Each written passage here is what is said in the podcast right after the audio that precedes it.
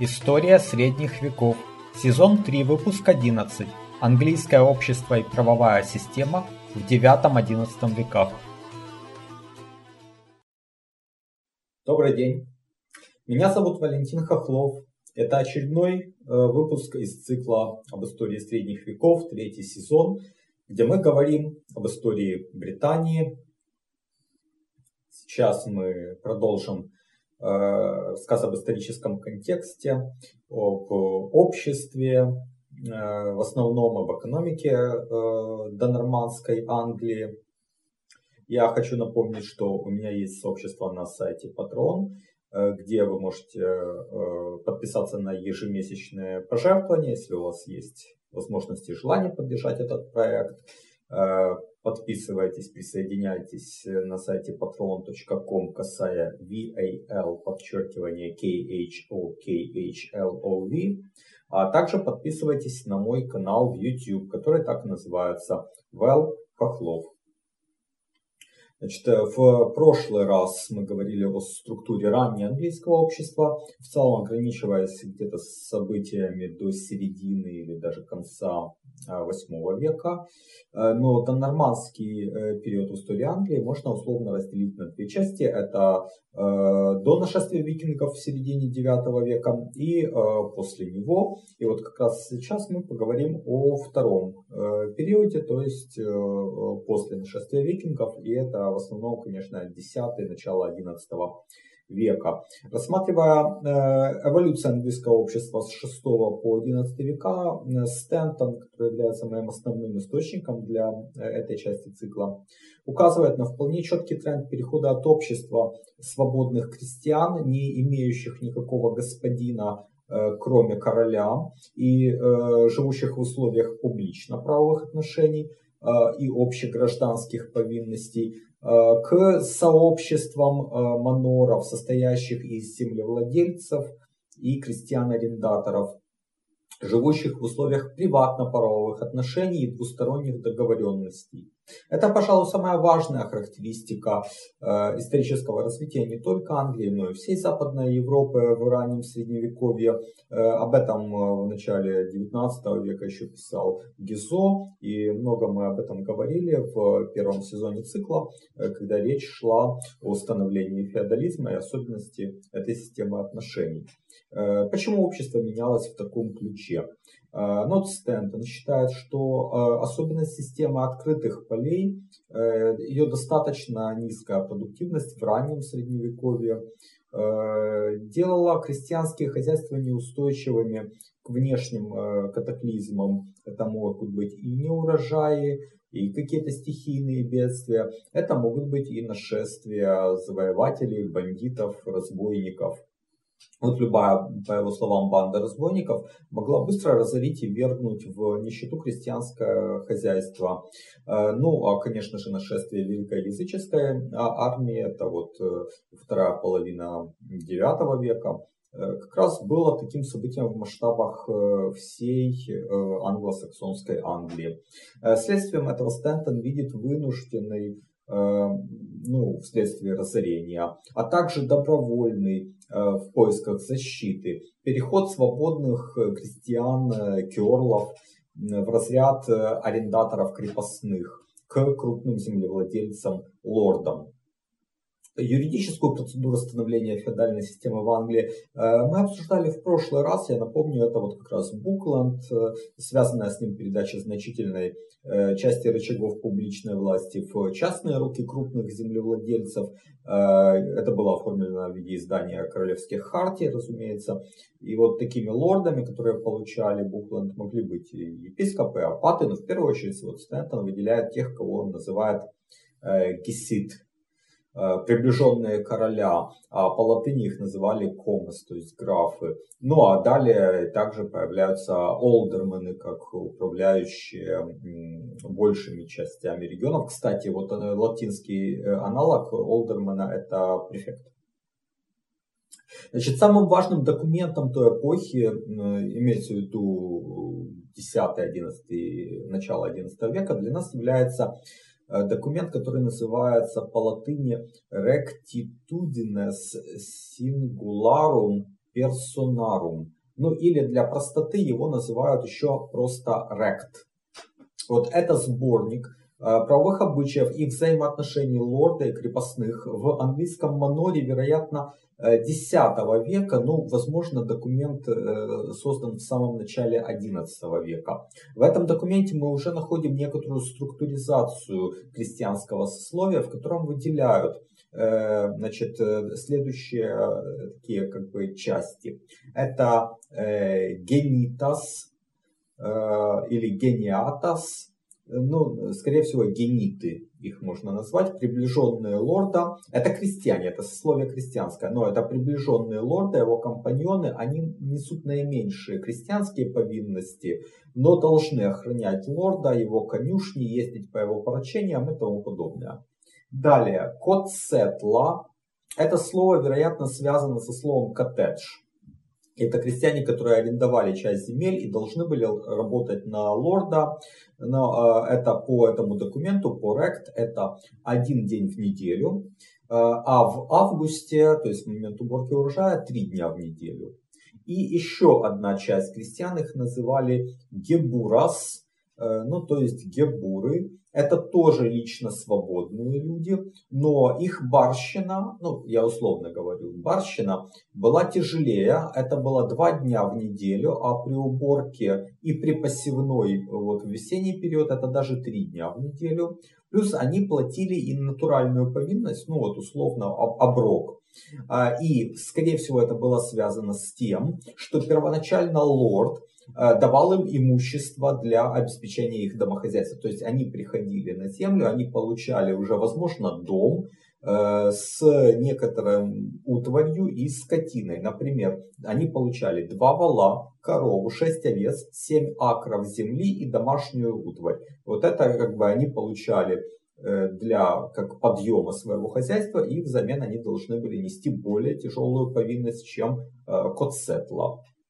Значит, кроме этих лично свободных крестьян, э, в английском обществе определенно также были и рабы. Хотя Рект их не выделяет, но из позднейшего источника, вот знаменитой Doomsday Book, э, мы видим категорию вольноотпущенников, которые назывались колибари, э, и, собственно, рабов, которые назывались серви и анкилле, или анцилле. Значит, сама Doomsday Book, ее переводят часто как книга судного дня. Э, это источник конца XI века. Она была составлена в 1086 году в правлении Вильгельма Завоевателя и представляла собой перепись населения, владения и имущества в королевстве Англия. Она написана по латыни и имеет сильные следы э, северофранцузских, нормандских, правовых традиций и терминологии. И в результате среди историков нет э, консенсуса о том, как соотносятся термины из RECT и позднейшие термины из Doomsday Book. В частности, ключевым является вопрос э, смысла термина «виллан», который в северо-французском контексте означал, собственно, крепостного крестьянина. Возможно, в него были включены все прежние гебуры, колибери, но непонятно, э, как обстояли дела с котсетлами. В Doomsday Book есть термины бардарии и катарии. Э, ну, катария, скорее всего, от коттедж, а бардария это пограничная какая-то земля, видимо.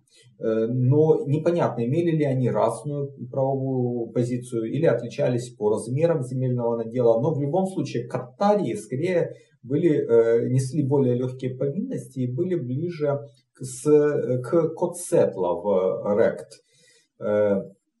Также в Doomsday Book есть еще класс э, такой, который называется Red Knights, э, ну, который может быть соответствием э, генитов, как приближенных лорда, его людей, посыльных стражников, но не людей благородного сословия, естественно.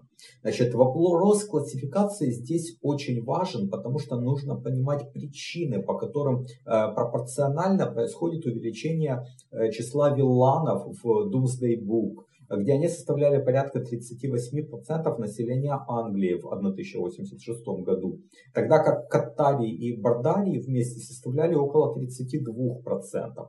Связано ли это с чисто терминологической причиной? Ну, то, что составителем Doomsday Book, сам термин вилан был э, ближе, понятнее, привычнее, и они объединяли туда всех крестьян-арендаторов. Либо же это связано с тем, что действительно социально-экономические последствия нормандского завоевания и последовавшего передела собственности э, включали разорение многих э, крестьянских хозяйств и переход их в формат более тяжелой зависимости от лордов. Вот это вопрос довольно важен, но как бы ответа на него, э, по всей видимости, нет в исторической науке. Значит, владения лордов в Doomsday Book описывались также достаточно неоднозначным термином «манерия». Э, это множественное число от «манериум». Но вот Стэнтон считает, что слово само заимствованное, «манериум» это латинское слово, и французский аналог это «мануар», но использовалось оно для обозначения сущности, которая уже существовала до нормандского завоевания. В основном эти манериум строились на базе сельского поселения. Возможно, это наследие виллы, э, как раз. Но однако были и манерии, которые включали множество разбросанных географических поселений. Э, но в большинстве манерий был э, главный дом, Хифуд Ботл, но это не только место жительства лорда и обслуживающая его инфраструктура, а это также некоторый такой институт власти, то есть публичное э, заведение, прообраз будущего феодального замка. А если брать королевские земли, там существовала иная терминология, они делились на финансовые и юридические единицы, называемые э, Киннингестон, Э, буквально королевское поселение. Это термин, ну, как бы англосаксонский, а по латыни писали регия вилла, то есть королевская вилла. То же самое, э, смысл абсолютно тот же самый. Значит, жители этих поселений, это были крестьяне, которые несли повинности непосредственно в пользу короны. Интересно, что в 1066 году размеры этих королевских владений были весьма обширны, хотя и Вильгельм Завоеватель и его преемники активно дарили такие Э, земли своим приближенным для укрепления своей власти в Англии. Ну, не дарили, скорее всего, давали в виде бенефиций, то есть феодов. А, кроме того, и до и после нормандского завоевания существовали обширные церковные земли, которые англосаксонские еще короли в свое время подарили аббатствам и диацезам. Землевладельцы в Рект именуются тенами. Э, и Стентон считает, что это слово заменило более ранние термины гесит, Э, значит, термины это явно указывали на принадлежность к знатному сословию. То есть вот это однозначно. Вот крестьяне отдельно, а вот тены, гезит и так далее, это уже знатное сословие, которое э, ну, абсолютно имело другие правовые э, права и обязанности. Значит, э, вира за таких людей была установлена в размере 1200 шиллингов, а дети наследовали сословное состояние своих родителей. Э, но, тем не менее, вот тены, э, это все-таки похоже, что не было титулом. То есть это было обозначение сословия, но это не титул в том смысле, в котором мы используем титулы герцог или граф или барон. Значит, а, тенами называли знатных людей различного состояния, э, поскольку их земли до 1066 года обычно делились между сыновьями, то некоторые из тенов были, ну, чуть богаче обычных крестьян. Ну, буквально вот такие же примерно по э, богатству, а другие тены были реально вот такими магнатами, имеющими огромные земли и по могуществу и власти они были сравнимы с континентальными графами. Значит, само слово «тен» изначально обозначало человек в услужении кого-то, а тогда как «гезит» значило «компаньон». То есть вот «гезит» это личная связь, дружинника, скорее всего, в германской дружине и вождя дружины. А тен это уже э, служебные обязанности. Значит, первоначально тены были в, в услужении у короля.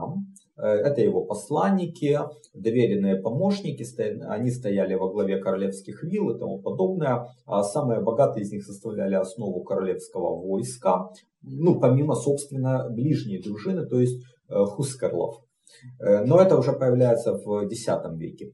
Значит, большинство тенов владели своей землей как аллодами, то есть на правах полной частной собственности, получив эти земли в дар. Э, и они тогда были вольны сами выбирать себе господина, а также передавать земли по наследству. Но одновременно мы наблюдаем э, в X веке появление тенов, которые держат земли от своего лорда, примерно как феоды. И вот они не могли передавать или продавать такие земли без согласия своего лорда. Э, в начале XI века Кнут Великий постановил, что наследники его тенов, принимая наследство, должны предоставить королю двух оседланных и двух неоседланных коней, два меча, по четыре копья и щита, шлем, нагрудный доспех и 50 золотых денариев короля Оффы. Э, это вот удивительным образом напоминает обязанность э, релиф, э, о котором мы говорили в выпусках, посвященных феодальному праву. Еще один пример построения феодальной системы мы также видим в том, что у наиболее богатых и могущественных тенов появляются собственные тены в услужении. И вот мы уже это вполне определенно видим в XI веке. Между тенами происходит большая дифференциация.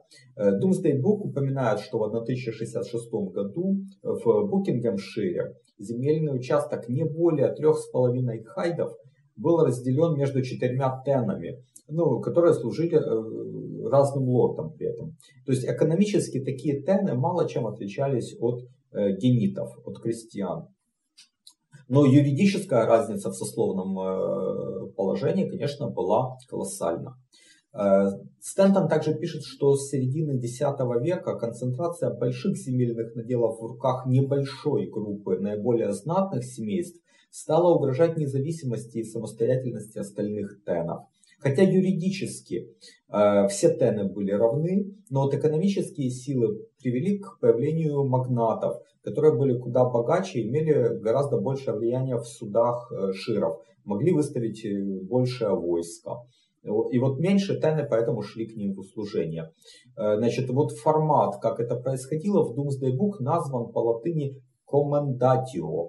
А это слово тоже мы встречали в выпусках номер 16-17, первого сезона, где речь шла о механизме, о феодальном праве и о механизме перехода алладиальной собственности в бенефициарную, то есть в феодальную. Как и на континенте, в Англии это сопровождалось церемонией принесения аммажа и э, фуа, ну их аналогов скорее. И также сеньор и вассал имели взаимные права и обязанности, то есть это был феодальный контракт. Э, это уже все было в Англии к правлению Эдуарда Исповедника, то есть еще до нормандского завоевания.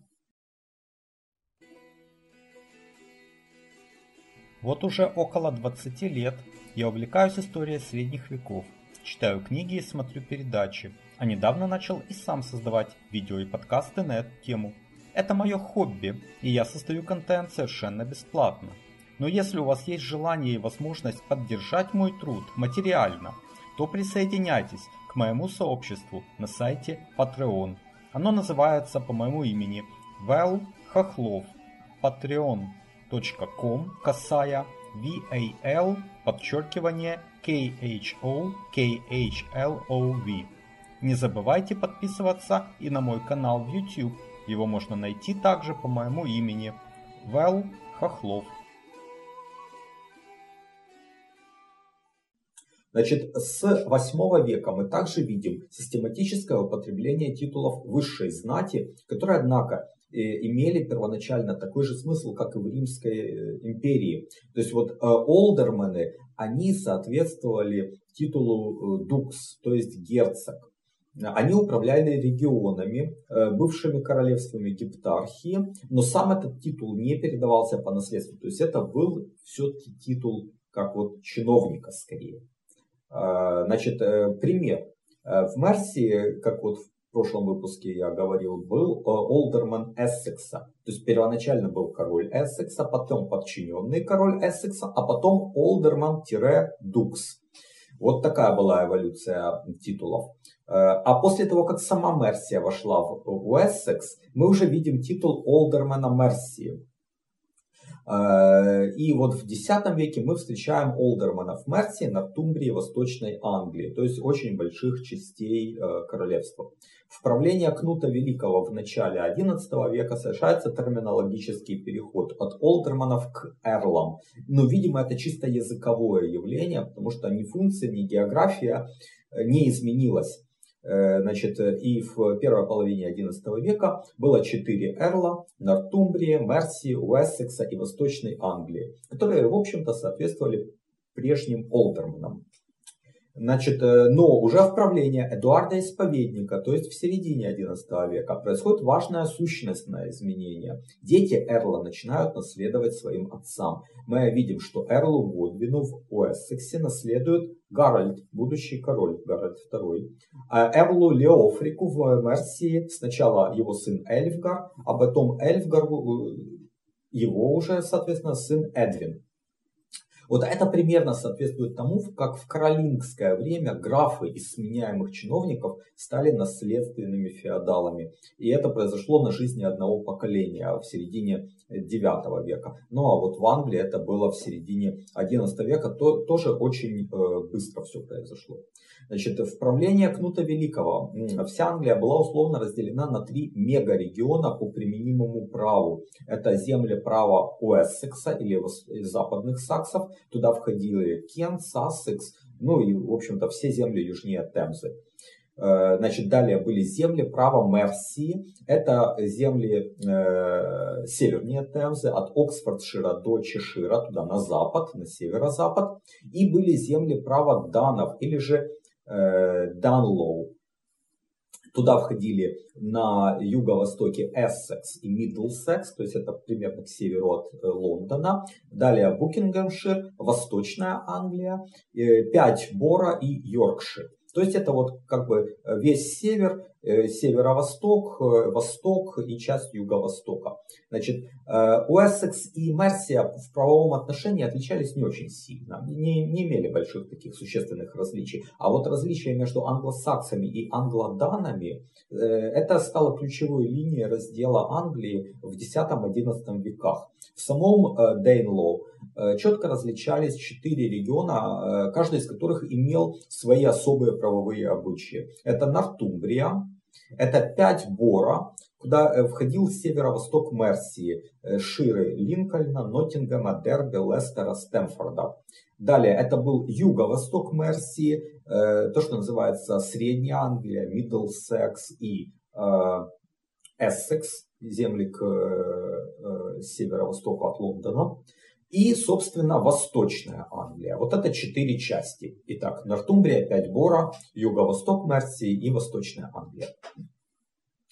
Данные привнесли некоторые новые термины. Например, э, Вейпентейк или Вапентейк. Этим обозначалось собрание общины у скандинавов, а в Англии таким, также стал этим словом называться административный округ, э, на территории которого это собрание вершило суд. И вот на территории пяти боро, то есть на северо-востоке Мерси, деление на э, Вейпентейки стало устойчивым. Тогда как в Йоркшире, например, Думсдей Бук упоминает обычно сотни, но один раз упоминает Вейпентейк. А в э, Нотхэмптоншире э, один и тот же район пять раз назван Вейпентейк, а три раза назван сотни. То есть это одно и то же, в общем-то, по, по сути, только термин разные. Данные также существенно изменили систему открытых полей, и они перешли от хайдов к. Э, ну, скорее всего, это единица от слова плуг и примерно та же, что и архаичный слун в Кенте. Означало э, раз, надел земельный, который можно было обработать э, восьмеркой валов. Вот среди крестьян в Дейнлоу было много тех, кого называют э, сокиманни. И вот этот термин, видимо, подобен код Сетла. Это лично свободные люди, не имеющие тяжелой экономической зависимости от лорда, но подлежащие юрисдикции его суда. Таких людей было довольно много в Нортумбрии и в Пятиборо, а в Восточной Англии наряду с ними было еще довольно много других крестьян, которых в Book называют liberi homines, то есть свободные люди в переводе с латыни. Сам вот термин э, сокмен вероятно, происходит от устойчивой юридической формулировки sec and soak, а позднее это трансформировалось в sake and soak, и примерно это означает Сейк – это суть иска, а соук – это поиск суда, в юрисдикции которого данный иск может быть рассмотрен. Вот такой суд могли вершить знатные люди, эрлы или холды. У данов холд был э, титулом знати, ну, наверное, примерно как тем. Значит, это была главная дорога к вытеснению публичного права приватным, то есть к феодализации. Но параллельно сохранялся еще механизм судов общины в городах, Э, где в правлении, например, короля Эдгара, это конец X века, было установлено, что бург Гемот, э, то есть собрание жителей города, должен был собираться трижды в год. А в начале XI века есть упоминание о бург-витанах, об особом городском праве Бург-Рихте. Еще до нормандского завоевания из 19 э, коллегий из 12 Э, городских судей существовали в Честере, Линкольне, Стэнфорде. Вероятно, они также были в Йорке и Кембридже. Здесь вот мы встречаем термин «бург». Он, наверное, имеет более явную скандинавскую коннотацию. Но значит, это то же, что у всех германцев. Бург – укрепленное место, крепость. И понимание бурга как крепости появилось в Англии, начиная с правления Альфреда Великого. А вот в более раннее время и в более позднее также существовал термин «боро». Это термин, имеющий тот же корень абсолютно, но уже такой англосаксонский. И это более древнее слово в Англии, ну, то есть отделилось оно на более раннем этапе от германских языков. Э, и оно э, в Англии обозначало э, поселение и административную единицу с центром в этом поселении. Значит, ну и вот, кроме того, для наиболейших и наиболее важных городов еще использовалось слово порт. Вот отрывок из указа короля Этельстона, из которого можно судить об относительных размерах и важности английских городов в первой половине X века. Мы объявляем, что во всем королевстве будет единая чеканка монет, и монетные дворы будут только в портах. За чеканку фальшивой монеты будут отрубать кисть руки. В Кентербери будет 7 чеканщиков, в Рочестере 3, в Лондоне 8, в Винчестере 6, в Льюисе 2, в Гастингсе 1, еще один в Чичестере, в Саутхэмптоне 2, в Оренхэме 2, в Дорчестере 1, в Экзетере 2, в Шефтсбери 2, во всех прочих бургах по одному. А, более чем сто лет спустя, в 1042 году, в правлении Эдуарда Исповедника был также составлен список городов с числом изготовителей монеты. Выглядел он следующим образом. В Лондоне было изготовителей монеты более 12, в Йорке 10, в Линкольне и Винчестере 9, в Честере 8, в Кентербери и Оксфорде 7, в Тетфорте, Глостере и Вустере 6. И вот по оценкам Тейта, в середине XI века население Йорка было не менее 8 тысяч человек, Норвича и Линкольна не менее 6600, Тетфорда 4750, э, Ипсвич около 3000, Оксфорд 3500 человек. Лондон, безусловно, был самым большим и важным городом Англии уже в то время. Стэнтон пишет, что в отличие от всех других городов, в нем тены составляли отдельную группу населения, тогда как в прочих городах ну, их отдельно не выделяли. Потому что в Лондоне, собственно, тенов, людей знатного сословия, было довольно много. В Лондоне функционировало городское собрание Фолкмут, которое трижды в год созывалось недалеко от собора святого Павла. Оно же было высшим судом, и только этот суд мог изгонять человека, объявлять его вне закона. С конца X века в Лондоне был также э, Хас, Хастинг или Хустинг, суд по гражданским и торговым делам, который созывался раз в неделю. И, наконец, для решения более мелких дел были еще так называемые уордмуты, то есть они решали мелкие споры и выносили наказания за мелкие правонарушения. Ну а Уорд э, это территориальная единица, на которую делились большие города, типа такого микрорайона. Вот в Лондоне их было 24, а также известно, что к моменту нормандского завоевания на Уорды делились города Йорк, Кембридж, ну и, видимо, некоторые другие. Вот, в общем-то, все что я хотел сказать, такой, сделав такой обзор состояния общества, там, э, хозяйства в э, донорманской Англии в X-XI веке. На этом как бы эту часть цикла мы заканчиваем. Э, я еще раз напоминаю вам о том, что у меня есть страничка на Патреоне, patreon.com, касая VIL, подчеркивание KHOKHLOV. Подписывайтесь на мой канал в YouTube. Оставайтесь на этом канале. Всего вам хорошего и до новых встреч. До свидания.